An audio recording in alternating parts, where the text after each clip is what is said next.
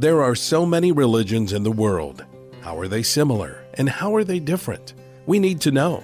The culturally correct view is to blend them all together as equally relevant and legitimate. But is that true? Prior to becoming a follower of Jesus, your host, Mike Shreve, was an avid seeker of truth, exploring many paths to spirituality. One of his passions now is to help bridge the gap so that others can discover the true light, which gives light to everyone entering the world. Now, here's Mike Shreve revealing the true light. On the last two episodes of Revealing the True Light, we drew the focus tight on 15 reasons why we should not believe in the doctrine of reincarnation.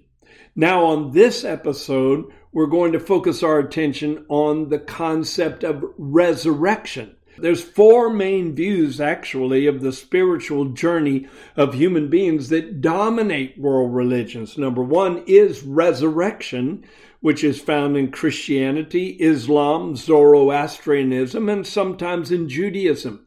Then number two, you have reincarnation, as found in Hinduism and New Age spirituality, but you also have beliefs like number three, the evolution of the soul on higher spiritual planes. That's found in religions like Baha'i, Shinto, and Taoism. And then number four, you have those who believe in the cessation of personal existence altogether. When you die, that personal being that you are ceases to be existent as found in Buddhism. But we are going to focus our attention on resurrection on this episode. And to try and describe the ultimate destiny of those who are resurrected is like trying to compare an acorn to an oak tree.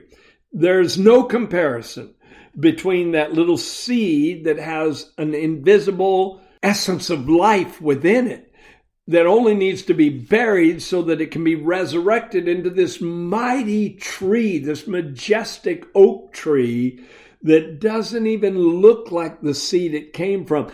And what God is taking us toward, if we are participating in the truth, is so far removed from what we are, there's just really almost no comparison.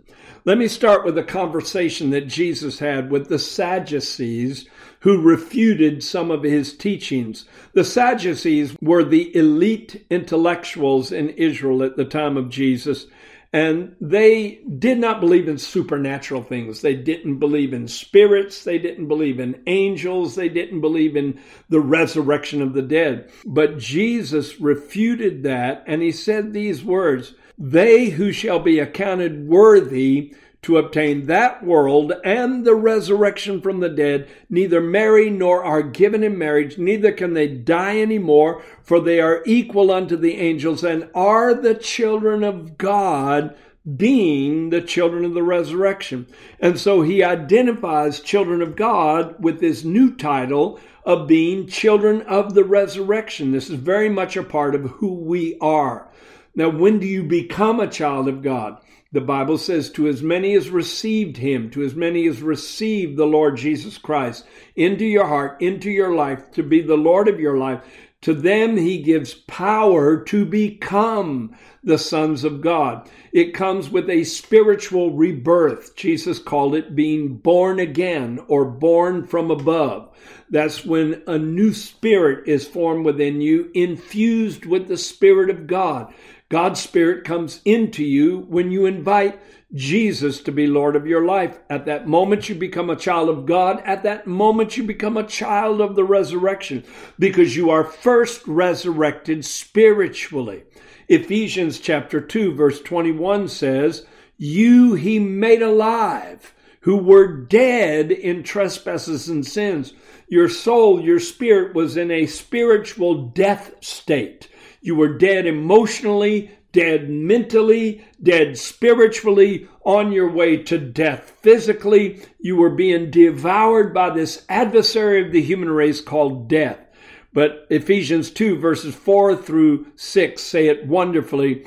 But God, thank God that little phrase is in there. But God, I was dead in my sins, but God who is rich in mercy because of his great love with which he loved us, even when we were dead in trespasses, made us alive together with Christ. By grace you have been saved. And he raised us up together and made us to sit together in heavenly places in Christ Jesus. And that's talking about how when we gather together in worship, we feel that foretaste of heaven in our midst, that very life of God that resurrected us the day that we were saved, the day that we were born again. Now, baptism is a symbol of this spiritual kind of resurrection. When a person becomes a born again Christian, normally the next step is water baptism. And the scripture says that we are buried with him in baptism and raised with him in newness of life. So as you come out of the water, it's a symbol of you and I being resurrected into a brand new beginning, a brand new life, a brand new relationship with God. And the old person is buried and swept downstream, so to speak. There's no comparison in any of the world religions with the experience of being born again. Prior to my salvation, I thought this idea of being born again that Christians talked about was the same as samadhi to a Hindu or nirvana to a Buddhist, but it's absolutely different. And if you have been born again, you have the hope of the resurrection you have the expectation that when Jesus comes back again, this is going to take place on a physical level. You start out with spiritual resurrection, but you're headed for physical resurrection where the body, the soul, and the spirit are all made perfect in Christ.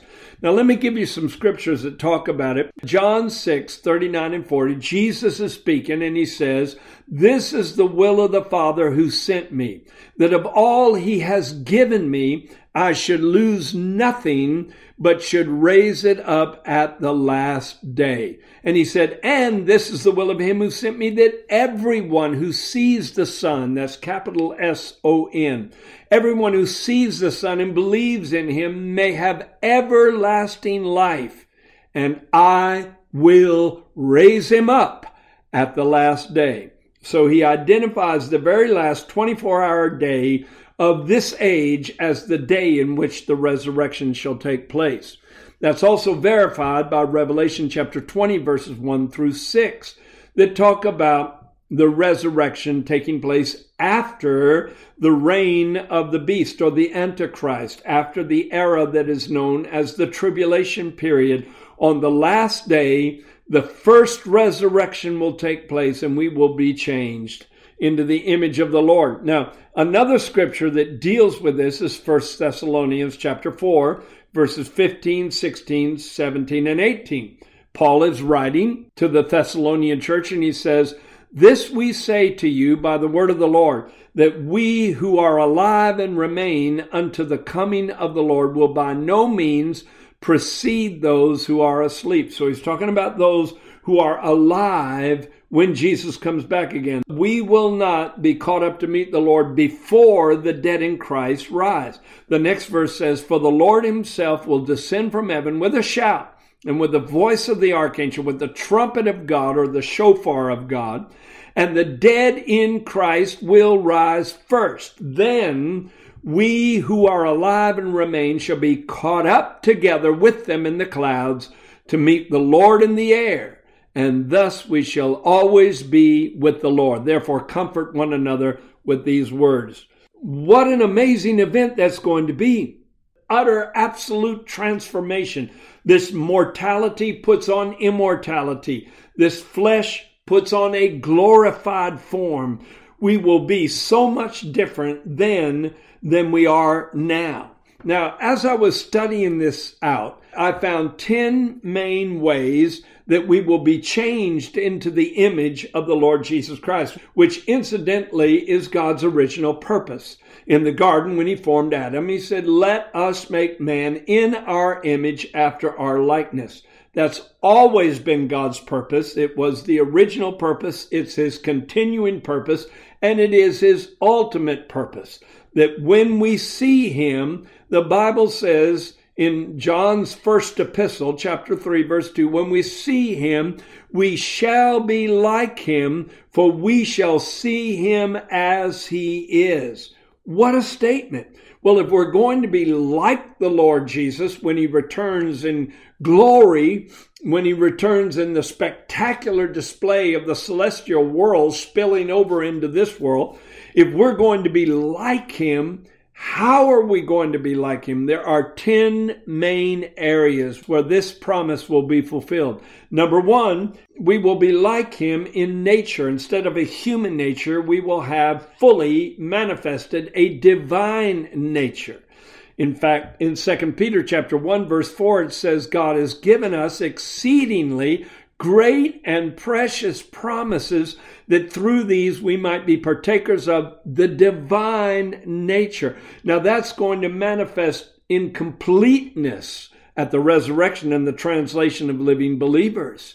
Well, what does that involve? It means all the emotional aspects of the personality of God being brought to perfection in you. And let me give you a few scriptures that enhance that idea. For instance, in John chapter 15, Jesus said, I am the vine and you are the branches. Well, the same life sap that flows through the vine flows through the branches also.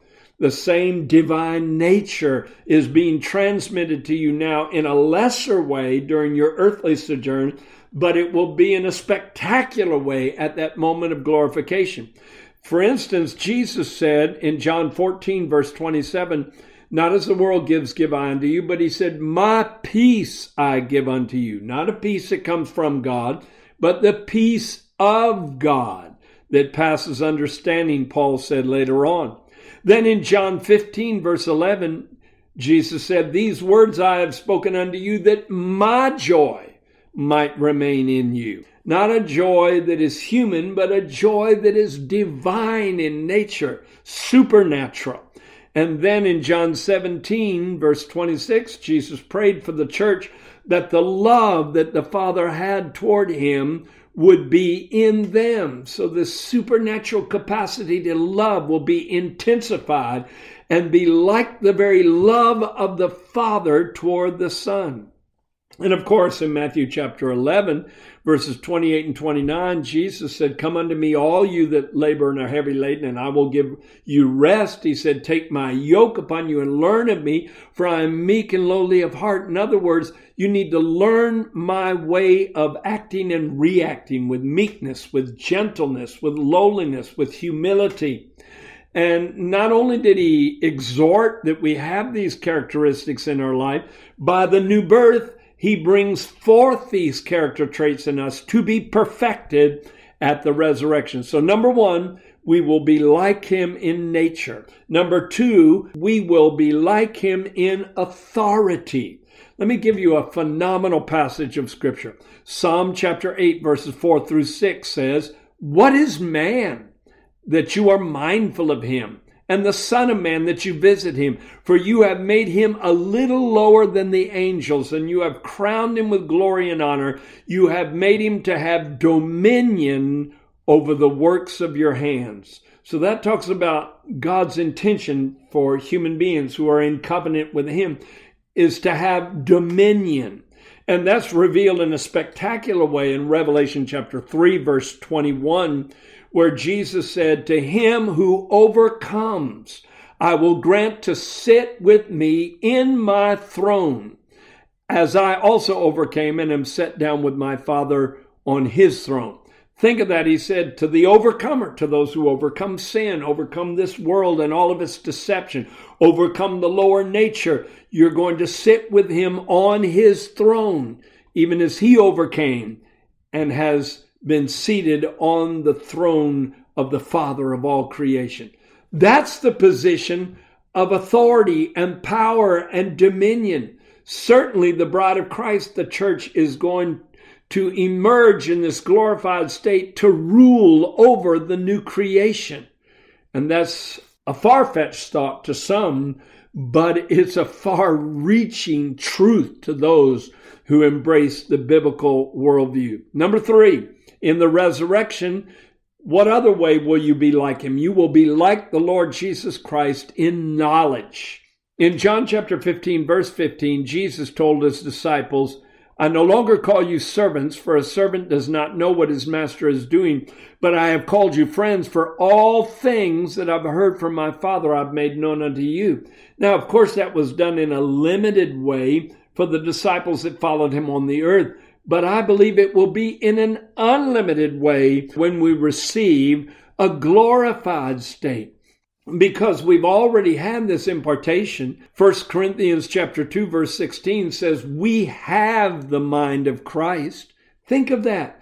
The mind of christ is infinite knowledge infinite wisdom all embracing understanding no questioning in his mind no searching for understanding but a complete comprehension of the mysteries of the kingdom of god that's in you in seed potential right now, but it's something you possess as a child of God. It's kind of like your spiritual DNA. We have the mind of Christ. And this is such a powerful scripture. 1 Corinthians 13 12 says, Now we see in a mirror dimly.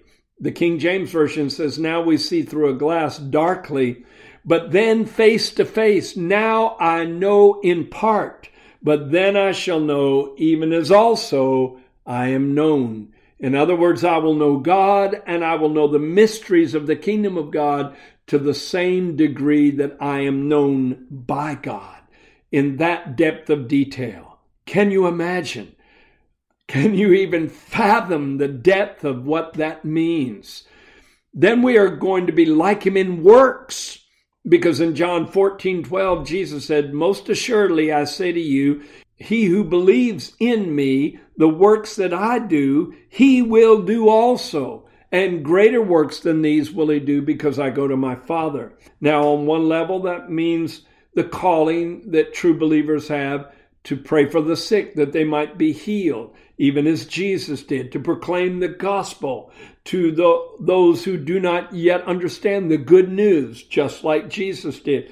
But there are greater works yet to come that I believe will manifest in our glorified state. Number five, uh, we will be like the Lord Jesus Christ in inheritance. Remember, we're basing these statements on this on the scripture in John that says, We shall be like him, for we shall see him as he is. We will be like him in our inheritance. In Hebrews chapter 1, verse 2, it says that Jesus was the heir of all things. But then in Revelation 21 17, Jesus said, He who overcomes shall inherit all things. See, we are heirs of God and joint heirs with Christ. To inherit all things that embraces not only the physical universe, but the celestial universe. Everything in creation, both natural and spiritual, is God's gift to the bride elect. And that's one way we will be like him. We will be like him in the immensity of our inheritance. Then, number six and seven, we will be like the Lord Jesus in oneness with the Father and perfection. In John chapter 17, he said, Father, the glory you have given me, I have given them, that they may be one just as we are one. Now, in Hinduism, the future outcome of this spiritual journey is undifferentiated oneness with the oversoul, which is Brahman. You become one with some impersonal cosmic force where you are God. That's not oneness with God as taught in the Bible, not at all is a differentiated oneness, not an undifferentiated oneness. We, it's relational. And he said, Father, the glory you've given me, I have given them that they may be one, even as we are one, I and them and you and me, that they may be made perfect in one. Think of that, that your journey through imperfection is headed toward absolute perfection. There will be no flaw in you when you are resurrected. So you're going to be like the Lord Jesus Christ in oneness with the Father and like the Lord Jesus Christ in perfection and also like him in fullness, in fullness. Because in John chapter 1, verse 16, the Bible says, Of his fullness have we all received. What does that mean? Of his fullness? Well, Jesus was the fullness of the Godhead bodily. It pleased the Father that in him should all fullness dwell fullness of wisdom, fullness of knowledge, fullness of power, fullness of love. Every aspect of the character of God expressed in completeness within the firstborn son. But in John 1:16 it says that of his fullness we have all received and in his letter to the Corinthians Paul talked about the end of the age when Jesus will deliver up the kingdom to the Father that God may be all in all, or that God may express himself fully in every son and daughter of God. That is absolutely spectacular. And there's no earthly words to describe what is coming our direction. Then we're going to be like him in glory, in appearance, because Matthew 13, verse 43 says, In that day of resurrection, the righteous will shine forth as the sun in the kingdom of their Father, even as Jesus is depicted as having a face that shines like the sun in the writing of the prophets. So also the righteous, those who have been made righteous by the washing of his blood, will shine like the sun in the kingdom of our Father. Isn't that incredible? And the tenth way that we will be like the Lord Jesus Christ is in unchangeableness. We will be changed at the end of this age on the day of resurrection, never to change again. He said, I am the Lord, I change not in the Old Testament, but one day when that glorious event takes place, you will be raised out of the dust of mortality and you will be made a pillar in the temple of God, never to go out again never to retreat into a fallen nature again. You will be permanent pillars in the kingdom of God, which is yet to come. What a fantastic overview of the 10 ways we will be like the Lord Jesus Christ once the resurrection of those who are dead in Christ and the translation of the living believers takes place on the last day of this age. Thank you for joining Mike Shreve today on Revealing the True Light, and thank you for opening your mind and your heart to the truth. Be sure to subscribe on iTunes, cpnshows.com, or wherever you listen to podcasts so you don't miss new episodes. You can explore the beliefs of many world religions more deeply by ordering Mike Shreve's book titled In Search of the True Light. We also invite you to visit our website, thetruelight.net, and sign up to be part of our global internet family.